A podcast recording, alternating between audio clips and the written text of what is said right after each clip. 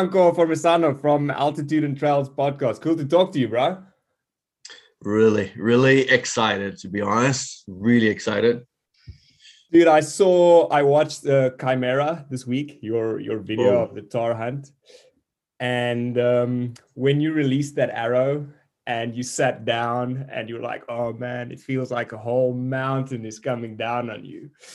Um, I was like, ah, oh, I know that feeling so well, man. It yeah. is, it is like, why do you think in that moment one experienced it so intensely? I think this has happened even uh, on during some European hunts that I had done previously, and uh, I try to understand what actually happened in those moments, and I I just build up a little theory of mine that when you are on super focus, like all your body, your mind, they are really together into a specific goal. Actually you're giving like the best of yourself and that takes a lot of energy. Yeah. So it's like staying in a, or doing a type of uh, short but intense trip. And after that when is everything finished you know the body and the mind are just like trying to okay they calm down and you have the time to, to say what what happened so it's like a trance yeah yeah and yeah. then you you you wake up from that that's why yeah. it's so it's so shocking that you experience something like a jumping emotion because from really to really strong and then everything has to be at the perfect so you're trying your best to align every detail for that goal. And after that, you say, okay, now now I can rest just a couple of seconds, see what happened, and then you jump out of that situation and say, what happened? Because yeah. it's I was really there. My mind was even not thinking, and then yeah, I like that. I like that. It's stressful to be honest, but I will yeah. not try to get so many of those moments because otherwise, at the end of the month, I have to try to to heal myself. But and, yeah and it's not the outcome isn't sure yet like at that moment until you're next to the animal you actually don't know you you know yeah. you know you know what happened with a shot but you need that 100% surety uh, and at the same point i'm not uh, oh i have always this kind of struggle personality inside and then there is you know all those voices that you have in your mind you know I have the bad Franco and the good Franco, but the bad Franco is most of the time is that one that wins. Um, so I'm not super sure of my actions when when it's like you know, oh yeah, I did it, I smoked it. No, I don't, I don't really, I can't think in that way. Yeah, there is always something that you can't control in life, and then in bow hunting, it's uh, even a small detail. I've seen even friends talking about situation that were super sure, and then when it got to the to the spot, there is just like a couple of drops of blood, and then no animal. So that's yeah. that's why it's really really difficult to be sure 100%. Of course, it happens sometimes. Sometimes you're really, I mean, you have a good person to yourself and say, no, it must be, it should be good, should be good. It looks like promising. But anyway, yeah. it's uh it is a good thing so I, I, I actually should introduce you a bit more but but i've got two questions about chimera still what you don't mm. need to give me your secret spot but what area of the south island were you shooting that was oh that was around peel okay, okay yeah cool. there was around and, peel and uh we decided to go there because what I mean for Canterbury, it's uh it's a good area. It's uh there's a lot of bush, so um, um, it's not that easy to get to, to, to some spots. You, it's really jungle. It's really yeah. jungle, and uh, was super wet. We have conditions that were not pushing us to explore more uh, a lot of land because we didn't have visibility, and then uh, you can imagine. So, but it's, it's a nice area. It's a nice area. Cool. And then just uh, how hard is it to to film? Like I I often go shoot with clients. You know, they're fly fishing, what whatever. And mm. um, I'm taking photos the whole time. But I've I've almost told myself like, don't fly fish and shoot at the same time. It's just balancing the two. But you guys were hunting and shooting at the same time. Like, have, have you managed to kind of master that, or was it really difficult to be hunting and be shooting a, a, a movie at the same time? Uh, I have to say, with Ulrich, we we already have some experience um, that we shared together in France when he came to my place to hunt roe deer, and he, yeah, we probably we didn't need any briefing. We were super um, free to take the camera, take some shots, and you know discuss about what we, we probably is good light to try to do some scenes right now, but nothing was super prepared. Was really really really freestyle to be honest and that's the way how i prefer. It's yeah. like uh you know when you're there actually it's the environment the condition that they they they tell you what kind of images you want to take. Yeah, yeah. and we work we were on the same frequency so it was really automatic. It was an automatic work. So i sometimes i grab the camera he grabbed the camera and we say like okay i want to just like yeah, take um take some shots. And that was that was cool easy going cool. Okay but now actually the start. You're a veterinarian and you're currently in the south island but you're not you, you how long have you been in new zealand? Just give me a slight background about that. Um came in new zealand the first time was 2011 uh my wife she is uh, study all her um high school university He is here. So um, she knows New Zealand pretty well, and um, so she introduced me to New Zealand, to be honest. And then uh, she organized a trip in 2017 when she she saw that I was pretty pretty pretty passionate about tahr because I had some background with my university in Italy, and my professor was uh, uh, doing some research with tahr in Nepal but I didn't have the money to go with them when I was a student. And uh, she said, "But you could go to New Zealand and see what you think about." And she organized a trip, but I don't know honestly to what to say because the trip looks like she wanted to kill me instead of give, uh, giving me the the good the good hunting moments. I have just five days to fly in. It was 2017, and uh, I got like a tons of hours at the airplane. I got to to to the to the spot in Canterbury. Was this guy that just took me and brought me to to the mountain? I didn't even sleep one hours after 36 hours, and I was on top of the mountain at 10:30. We were already at tahr, and I said like, "This is the best way probably to kill me." Um, yeah, the, the guy was around 60 something. Uh, uh, yeah, I mean, good good age, but it was uh, climbing like a goat. And after traveling so long, and uh, I wow, I, I thought I'm gonna just lay down the mountain and say see you tomorrow. But anyway, that was that was a good experience at the same time. That was like the first uh, uh crash into into tahr, and then uh, I moved in 2019 to the um, to film uh, Chimeras. Yeah, and now we I'm here, but it's not really for for hunting. The main main thing is like it's a family project because yeah. we have been traveling uh, a lot. You know, I'm from Italy, moved to France. My my wife, she's from uh, Borneo, and uh, we kept traveling. But now we have two girls, so we say probably we have to find a place. Otherwise, we they they're gonna grow up on an airplane. Yeah, yeah. So. Um, and uh, that's it. So now I'm enjoying this this time here. I have to be to be honest. I feel a little bit sad inside to see all my European friends are getting really, really uh, hard life in Europe. Yeah. We didn't plan this to escape the pandemic because we were supposed to come here early 2020. Yeah. And uh, so I missed that flight. And then when my wife we stay apart because of COVID, the seven month where she had the girls, and uh, that was a hard time. I was stuck in France. She was stuck in Borneo with, with the girls, and then um, yeah, that was uh, probably the most dramatic part. Yeah, and um, that pushed me to think about that when you're kids, it's important that you know all the family stay together. Yeah, yeah, yeah, yeah. Uh, yeah, man. I think a lot of people are in that boat. We all our families in South Africa, and uh, we don't have residence yet. So if we visit South Africa now, it's done. We can't come back. So yeah, man, yeah. that's tough.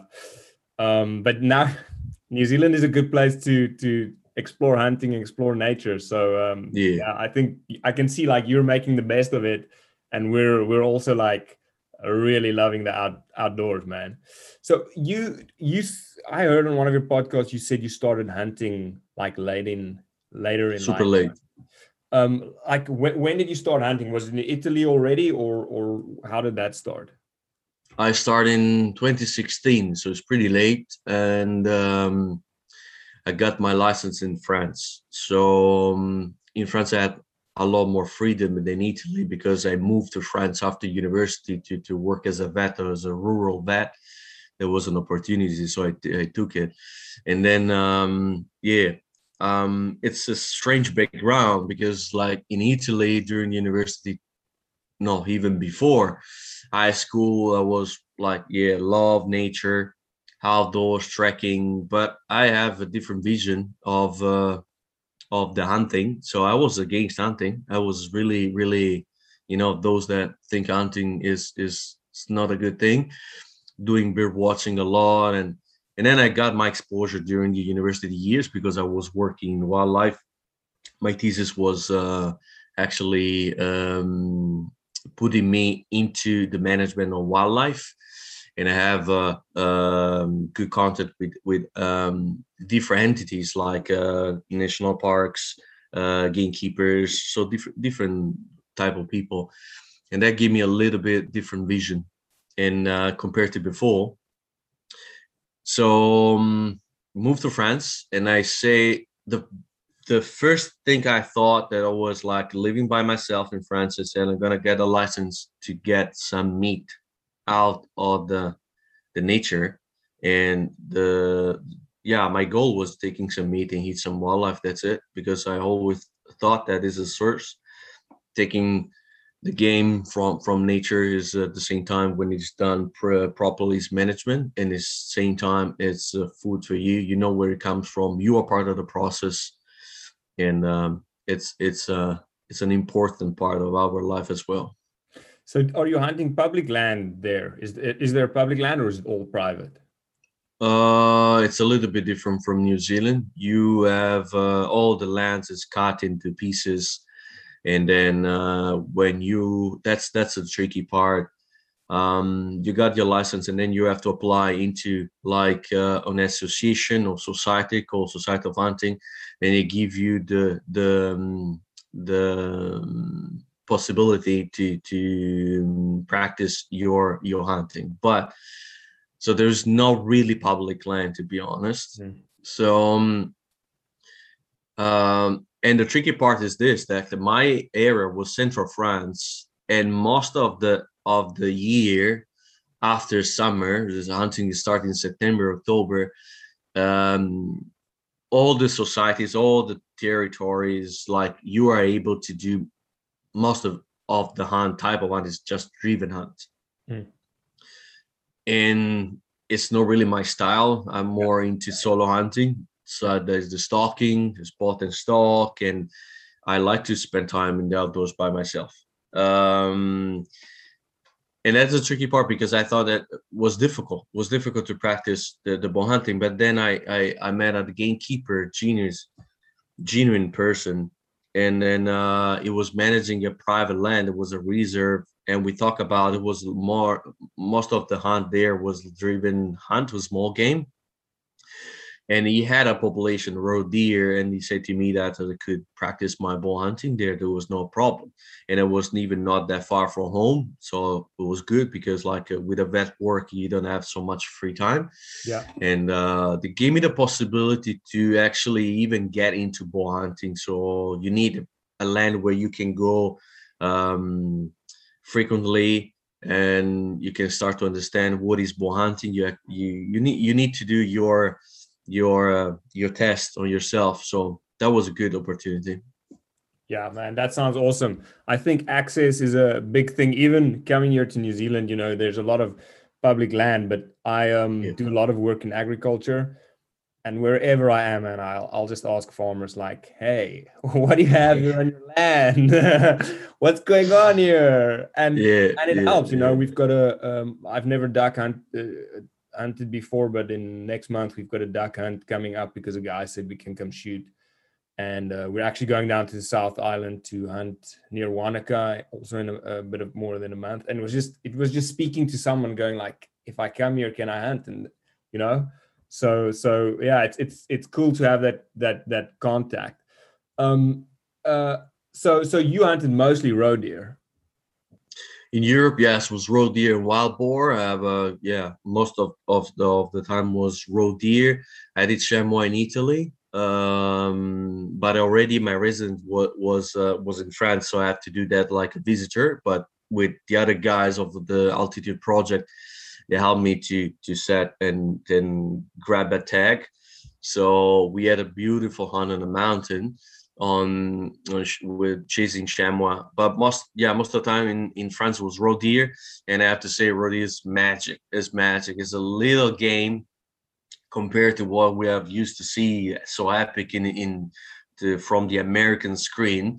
But at the same time, it's like a, a super teacher in terms that is going to give you big lessons about bow hunting. Are, they, are they just very clever animals? Is that why? Is really skittish. So actually, if you're not perfect, and I'm saying really, really, I I I, I had biggest probably failure in my life doing bull hunting because you know every time you're trying to to, to put a strategy strategy on and you try to see okay I do I know really about nature and biology of these animals so I can really put the best strategy to get close to one of these and um, it's it's difficult. You you mean you move your hands just like I mean some centimeters if you're not careful that that he can spot you. Hmm. So um, it's really super skittish animal, um, and plus he has this really uh, I would say awful for a bow hunter, but he's uh, fascinating at the same time. This big reaction at the at the when the bow shoot the jump string. So um, and actually it's it's another you could be perfect till when you get close to deer but then you have this kind of uh, situation where he can completely jump the string and totally change the the area or i mean the position of the thorax. Mm. so it will drop. I've seen roe deer twisting. I've seen roe deer completely push forward the cavity because like a bend uh, flatching and you know bending the legs so um, and you have to be you have to be careful at what's which distance you're shooting. So it's uh, it's tough, but at the same time, when you get uh yeah when you when you get one you, you can you really think you you've done a good job and you could be happy about that what what weights does a, a, a doe or a hind slaughter out, and what weights does a, a ram or a bull uh, slaughter out? Uh, a buck is around, you know, a really nice buck, you can be around 25 kilos. There are areas they are a little bit bigger, like for example, Spain, you have bigger ones. Um, yeah, it's 18, 20 kilos, a good, a good uh, female. Um, yeah, it's really, really small, but it's uh, it's super, super, super challenging. Yeah. So I, I I read an article the other day where this guy, this trail runner, said he mostly trail runs in the mountains so he can have an excuse to eat, right? And um, on each and every one of your podcasts, you're like, food is is is is like always there in the background. Even if you're talking to a professor about tahr, you're talking about food. Like, why do you is is is that the Italian upbringing? Like, you're very passionate about food. Why is that surface so much in in in the things you talk about? Um, yes, I'm I'm Italian, and that means that our background and tradition and how much art we put into food. It's so important because through food we can see each culture. And then we have uh, italy is divided in so many regions you have more than 20 regions and every region has its kind of culture recipes and stuff. So everything that comes through food is a window to to a culture um, to a specific area. And it's it's really fascinating because even when we we started actually the podcast uh, with um, um, with Paolo and he's he's a chef uh, working on the mountains and his uh, his uh, specialty is wildlife wild game how you cook it. And we start with that and I seen that you know how much you time into the preparation in trying to get good food trying to show that food could be healthy food that comes from from uh, from research that is important like like the mountain like the forest. Um yeah it's it's for for us it's like a part of ourselves. Without food you, i think it, could not be defined italian to be honest. Um we, we are I mean, I would say like we are passionate about, not proud about, but I would say passionate about because when talk about food, we feel like it just okay. This is time with family, it's time with colors, it's time with you know tradition. It's like everything is included, and um, so it's tough for Italian when you go overseas because mm. you're gonna see like how they make the pizza, how they break the spaghetti, and then you feel are broken inside, and you see your grandma having really, really, really bad stomachache moments if she will see that on a table. But I mean, it's okay. It's globalization. I understand that the culture are mixing, but don't ask me if that one is a good pizza. Um, uh, it was interesting. We we were in Japan uh, uh, like way before the pandemic, and um, I saw that we were like seven South African friends, and for us, we usually uh, if we, we barbecue over open fire, and it's all thing. Everybody comes together. Everybody's having a good time, you know. And then when we were in Japan, it's very like so many people, you know. Uh, if you're in the city, like you eat and you leave because the next guy wants that seat yeah. And then yeah, we were yeah. very like people were like looking funny at us because we sat down and you know we were talking and being rowdy. And it's interesting how uh, the cultures just approach it in specific areas differently. But I wanted to ask you if I bring you a piece of tahr now, any piece, like what Yeah. would you and and you had what would you do with it now to make food? Like what would your go-to be? For for maybe you know as as you in New Zealand now, like what's what what's your go-to? Okay, I can give an example that we we got a like a calf the other the other weekend with Patrick, and uh, so I will treat the meat in the same way. So most of the time, what we bring down is like back strap or back legs. If we're really, really, really not that far, we try even to get a little bit more. But if I have a piece of tahr, in this period I'm trying to do like this because of the two girls and I wanted to experience like the the wild game. Um and I don't want it just like you grew up saying, oh no, this is like from wild game. It's tasty, it's just like this is different and whatever. So I want to give them a good experience. So most of the time what I do is like I try to cut like it's a, a really um a long piece. It doesn't have to be thin so I just like it uh, make like these kind of cuts, and uh, from each cut I try to be a little bit more perfect, try to make a, a really thin slice, but doesn't have to be super super super thin. And then I try to tenderize, you know, with that kind of tool, the, the hammer one. I tenderize, so it becomes really, really, really thin. And then I marinate just like a little bit of oil, some some spices. So garlic, a little bit of um, um, paprika. I I put like some herbs and salt, and that's it. Stay there for if I have time, 30, 40 minutes, and then just make really, really hot on the fire. Boom. Just Sounds like good. Sounds good. every each side for some seconds and then and then there it's really really thin it's really easy easy to chew and oh my girls like i think probably they hate most of the meat even more than my wife and they were just like and one is 18 month one is four so you can you can see that if there was no really good they will they will push me away Yeah, yeah. but was good meat and then yeah that's the way i'm gonna probably do tahr as well if if if you were to take a piece of meat uh, to your your mother or your grandmother in Italy, and they Yeah. were to and they had a lot of time and they were to do a really traditional dish, what would what would they do? Uh, that's gonna be the spezzatino for sure because I That- that's remember stew, when right? Stew. Spezzatino is stew. exactly yeah yeah yeah there's there's stew and uh yeah it's just well we well, the podcast with Paolo we say that there's a lot tons of ways to make meat and sometimes a little bit like uh uh, wasted to do spezzatino because exactly you meat could be even uh, transformed like prepare a steak like as I said before but stew is something that it requires like a good if you good if you do a good one it's going to be awesome.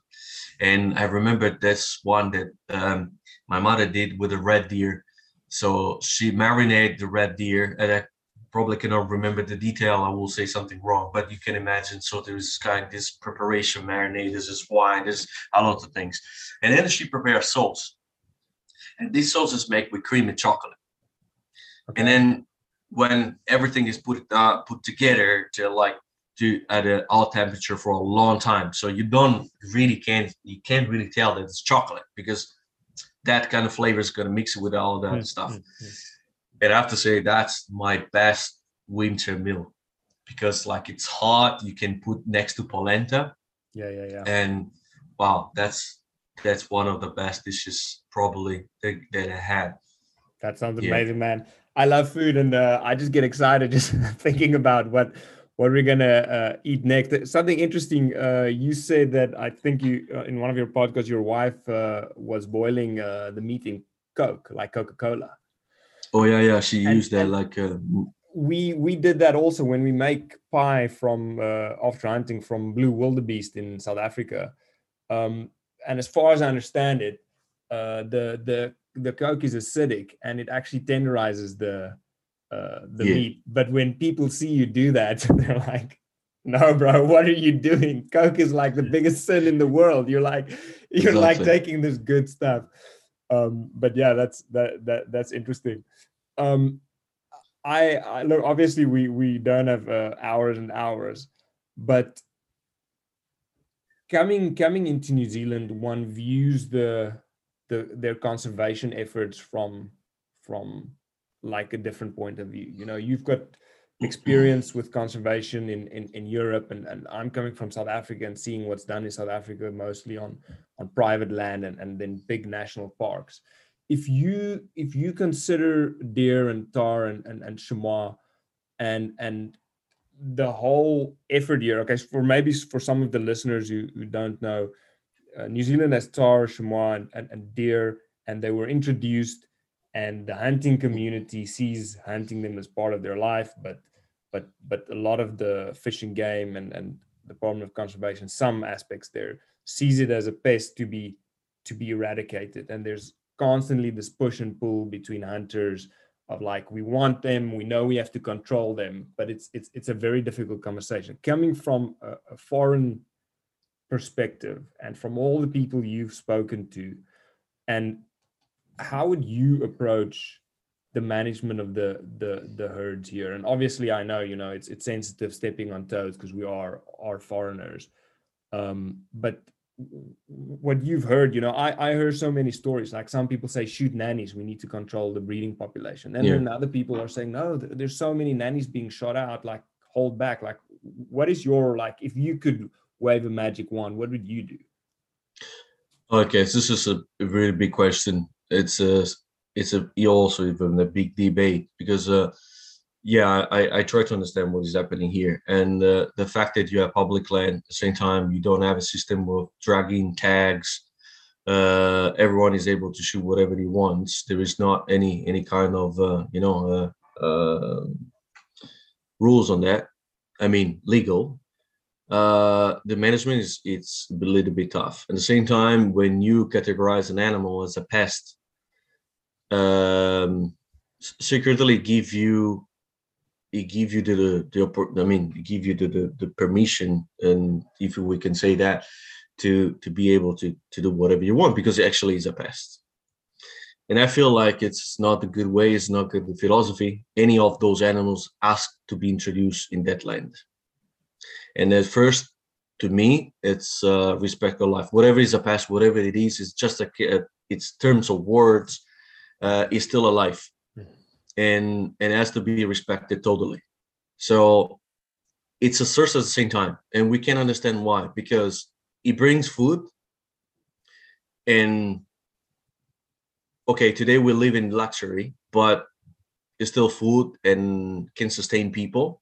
There are people probably that don't have the same luxury as other people, and there are some foundation for that that have done crazy, crazy important and, and interesting projects. You know, uh, just mentioned the, the Wapiti Foundation, Fiordland uh, Foundation, and and has done something like that about meat and then uh, sharing the meat with with, with people. Um, so giving the the opportunity to just share the food, and so everyone can can have uh, some good research, some good nutrition. Uh, it comes especially for nature, so the best of the best, and giving the opportunity to everyone to to to have that. So this is one thing. Second thing is that these animals are still, again still alive, and I think it's important that this source is used in a good way because you give you an opportunity, especially when you are in a land where you can put your hands, you can touch the animal because this is what happened to hunters. They have the animal down. This is something that we call the biological research. So what it could be done actually, and I, I think I think probably in the future will is something that will happen. I hope is that there is a lot of data you can collect and understand the trend of population. And this could be useful for management. It could be useful for any type of management. Even if it's in New Zealand, you can understand a red deer population how is behaving in a certain uh, environment and chamois as well, Tara as well. In our podcast with Professor Lovari, Lovari said, and he's like a researcher guy. So he's someone that spent a lot of time in the outdoors trying to understand the biology of tahr in Nepal. He said we didn't have authorization to keep going with with with the with the study with the studies and the research. In New Zealand, you have the opportunity to to put your hands and get data from from tahr. Yet so many different theories that it will be awesome to to get more into it and understand really fully the biology of these animals. That, that the data you collect here could be useful to to manage the population in Nepal as well if something happened.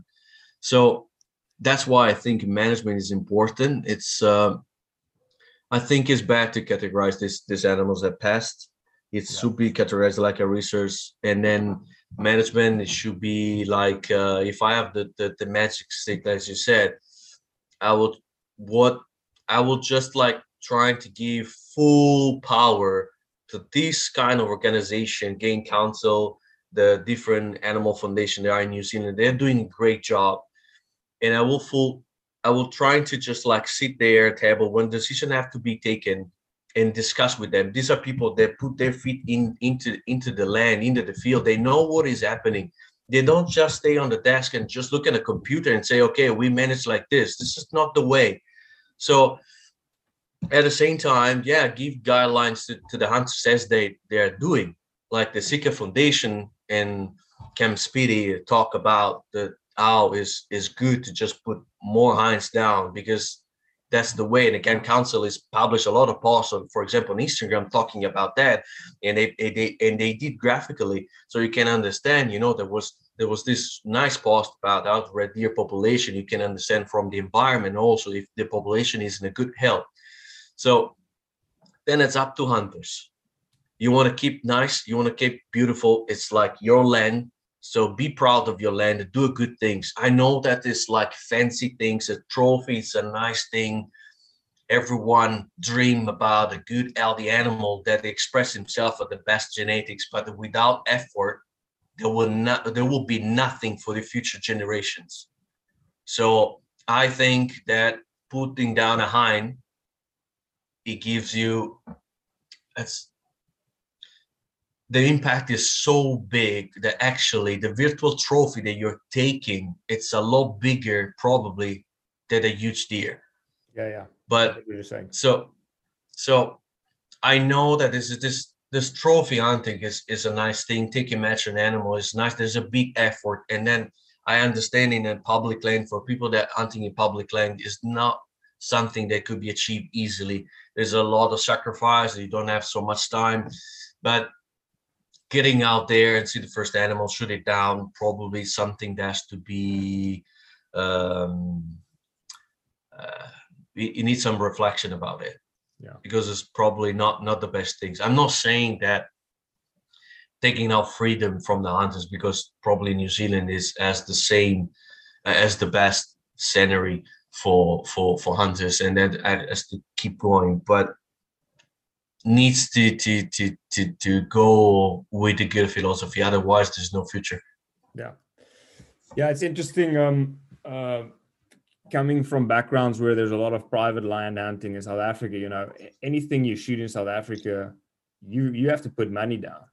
You know yeah. even if it's on a massive piece of of public land but it's managed uh there's still a fence around it. And if you pull that trigger uh, you're putting 300 400 500 600 dollars down. Done.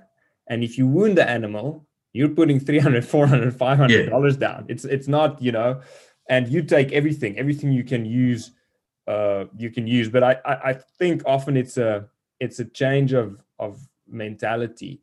And i've oh, seen yeah. it it often you know i've seen it after I shoot an animal or wound an animal, the way people react and the way they treat animals, uh, not ethically, or um, even even you talk a lot about pathologies. You know, I, I wrote for a, a, a, agriculture magazine in South Africa, and I wrote a lot about bovine brucellosis, which is very prevalent in South Africa. And I was recently at a at a, a meeting, and someone showed us just how to slaughter a, deer and talked a bit about it. And I asked them like, what about wearing gloves? You know, simple thing you yeah. talk about a lot, and they're like, "Ah, those veterinarians are full of shit. You know, and yeah, I was thinking, yeah. okay, well, you know, maybe not. Why do you think it's so hard for people to listen to another perspective when it comes to hunting? It, it's almost like some hunters are are just like their way or the highway. Why, why is it so hard? Do you think? I think that if we talk about this today, um, we are suffering a little bit of the social um, uh, fashion that everything goes through an image and there is this kind image is images images images images. So they are providing some kind of stereotype after a while. And seeing the hunters you know with full blood and, and hands probably gives this idea that you're tough men mm. and you're sometimes you know you're you're you're you're like the rough one tough man doing the right job the tough job something like that. But i've been i mean I, am not blaming anyone i've been even myself not putting gloves on most of the occasions um, but i really don't want to show that and talk about that has to be we have to think about it especially because we are today giving uh, an image to the hunting. Every every single hunter is an ambassador of the community.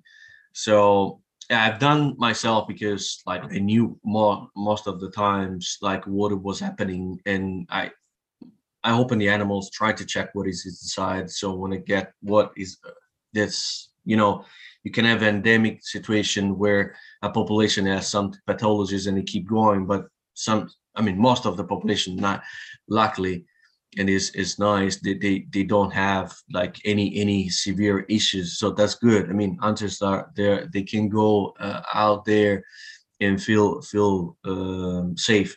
But at the same time when you wear gloves you are showing to the community especially to for the, the public opinion that you're doing something with with method. Mm. and we are caring stuff like I mean, I don't want to use any any difficult terminology, but you, when attach an animal, you're carrying something. You you don't have any any. Uh, yeah, you can wash your hands in a river, whatever, but you know, micro wounds on your hands, especially when you're the go hands. If you're caught in, when caught with with some biological liquid, blood, or and and etc., you're gonna carry something that is being being being being inside there. So and then you go back to the to the to the uh, civilization. So and especially what look at what happened today with the pandemic. Out of nowhere this is this virus. So imagine that something. We are in in a period that everything is happen, uh, happening so fast. Any mutation is possible. So who knows that in in in some years we, we're gonna grab something from who knows from a carry wildlife is a carrier of, of different agent pathologic agents like virus bacteria and you can you can get one of that and just bring back to the to the to the other people. Yeah. So putting gloves is not just saying, okay, I want to be safe. I don't want. Uh, if I know the risk of certain population, I want to be safe. Okay, but I want to be like I protect also even my family and all the people I'm gonna I'm gonna be with, because you don't live by yourself. So that's a good way. That's why it's important to to, to wear the gloves.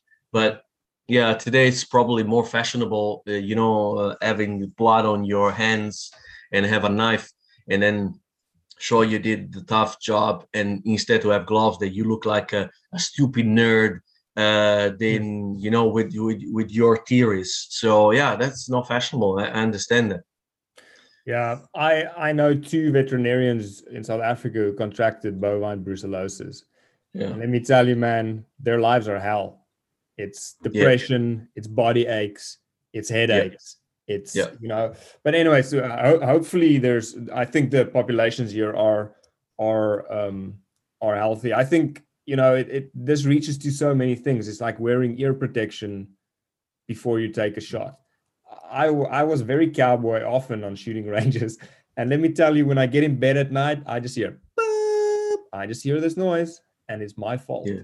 and it's my yeah. fault because you you oh, that guy's not wearing ear protection i'm not going to wear ear protection i'm going to seem like a like a like a real man you know and then then you're 41 and you realize you were you're freaking stupid um uh I had a couple of random questions I wanted to ask you. What is the process in when you had to get a license in France?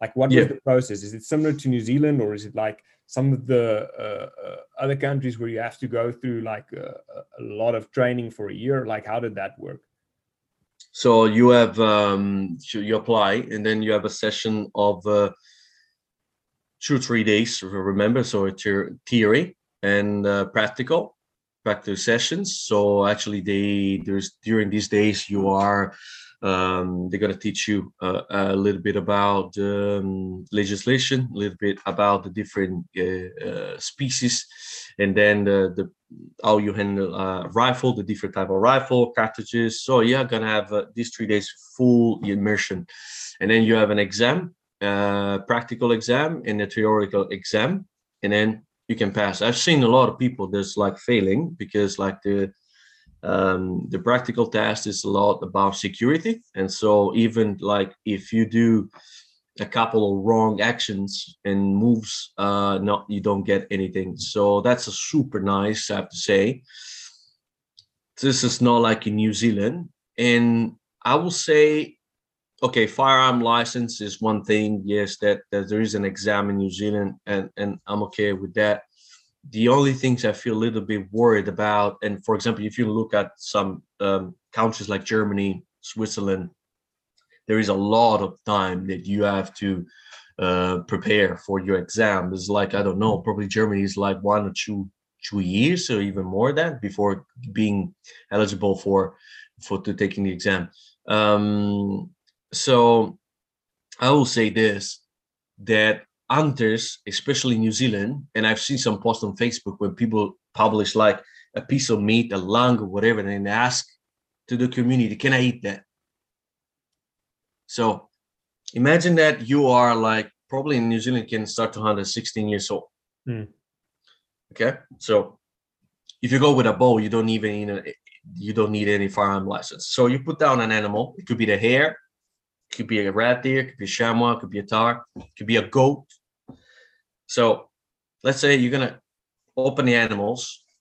So if you didn't do any study in medicine or whatever it is, biology. So let me guess, what the hell you know about what is happening right there? Mm. Mm. Nothing, mm. nothing at all. And I think today it's so much important to get some education to hunters in those terms. Yeah because otherwise it's like you know it's so as you said okay we we care so much about the gear in this this period of our life that we are like so sophisticated. We know ballistic specs.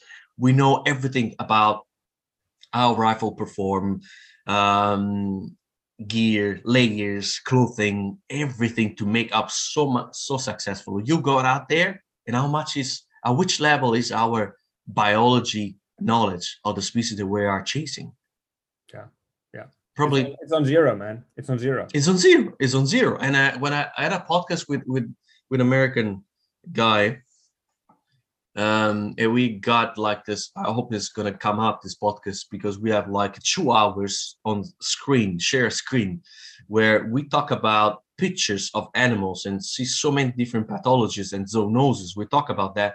That he said to me, I I come from a Germany background. I know I'm I know a little bit what happened in Germany. This there's huge preparation for hunting, and it's just like really, really interesting. And I say there is nothing even in America. He said I try to understand a little bit about the pathology, what it could happen if if I step in some problems on an animal that I put down. And he said I can't find any information. So for for hunters, nothing like that. And yeah we care so much about the gear and we don't care about the biology. Um, some organization are doing great job but this i see that again it's like the the, the bloody hands.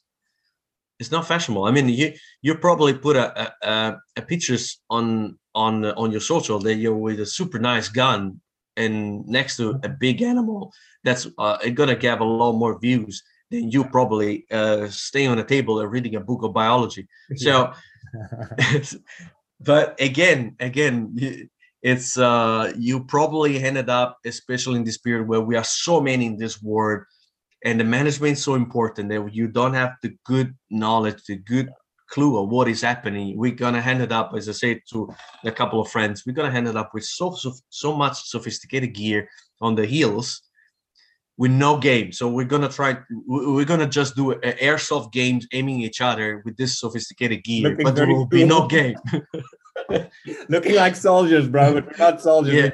Yeah, yeah, yeah. But look, look at how just they look today. I mean, I.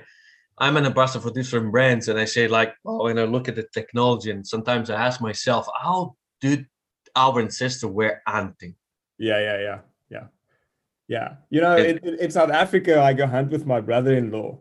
He's wearing leather shoes, a short, and uh, like a shirt like you've got on now. And he's had those same shirt, leather shoes, and short for 15 years, man.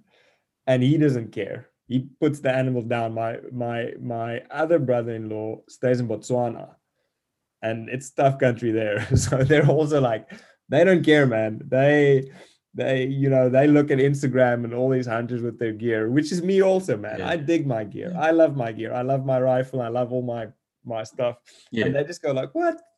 This guy's got this yeah. gear but where's the animal? Um what what is what is your next big mission? When are you heading out for a hunt again? So probably tomorrow if oh, cool. we're lucky probably tomorrow we um yeah we're in this project with, with with patrick. This is like he's a local guy but actually it's uh it's out french. So that was that was interesting that i, I step into someone as as a little bit of europe european background here. So um, yeah basically we're trying to uh, film some hunting there create a little bit of a of a journey. Uh we are both father fathers so it's tricky to get out there. Yeah so we have to keep the wives happy, and that's like the, the most difficult part, probably I will say. Uh, uh, maybe even more more difficult than find a good uh, a good spot. So um, yeah, we're gonna probably spend two days, and maybe maybe maybe the next week we're gonna have a, a long mission, like more than four or five days. Okay, cool. Spending a while. Yeah, that's rifle. That's rifle because uh, it just for a matter of uh, timing, organization. So it's being most of the content is me. They're gonna they're gonna create. So if I had the bow, yes, a rifle, I say there is there's no need for two weapons like that. Mm-hmm. So the I will keep because I mean it's my passion, the bow hunting. I will I will keep going with the bow when I'm on my myself, like on solo hunting and I have to say that that's the best things that, that you could do. Public land is so challenging. I've done probably four or five trips since I'm here, and I got really close to animals, but there's always didn't have the the good occasion. Yeah.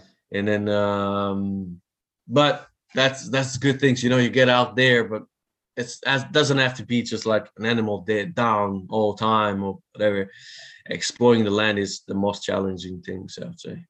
Yeah, man, I'm I'm really psyched. We've got, like I said, a duck duck shoot coming up, and we've got uh, in the South Island, and then um, because uh, it was a real mission getting my license here, just because COVID and everything. Um, but finally, I've got the license and the rifle sighted in. I belong to the deer stalkers, so I'm looking forward to to to just getting out there. But dude, I, I dig your podcast. I dig your your videos on YouTube, and the things you're talking about is really important and please keep on talking about it. And i hope one day i can come and take photos if you guys are hunting or something like that. I would really oh, love nice. it your uh, the stuff you do is cool and it's entertaining also. And i like the passion that you put into it. Um, you're passionate about food you're passionate about like ethical hunting which i'm really really glad that people out there are like like value the animal's life. Like i I feel there's too little of that out there. You know, um, yeah. too too many people who, who, release an arrow or pull a trigger and, and and don't realize that that this is a serious thing that they're doing. You know, so um, maybe you get a lot of backlash, but I, I think it's cool, man. So yeah, our time is running out, and there's a long weekend ahead. Maybe we can speak again on another time, and and, and maybe have a more focused uh, talk, not just like an overall one. So um, um, yeah, man, thank you very much. And uh, yeah, enjoy the weekend. And thank you for talking to me. You too. You too. That was it was really really really nice to catch up together. And uh, let's see if we can meet up in a real life. And yeah, it will yeah, be yeah. amazing to just share some some outdoors adventure together. Will be amazing.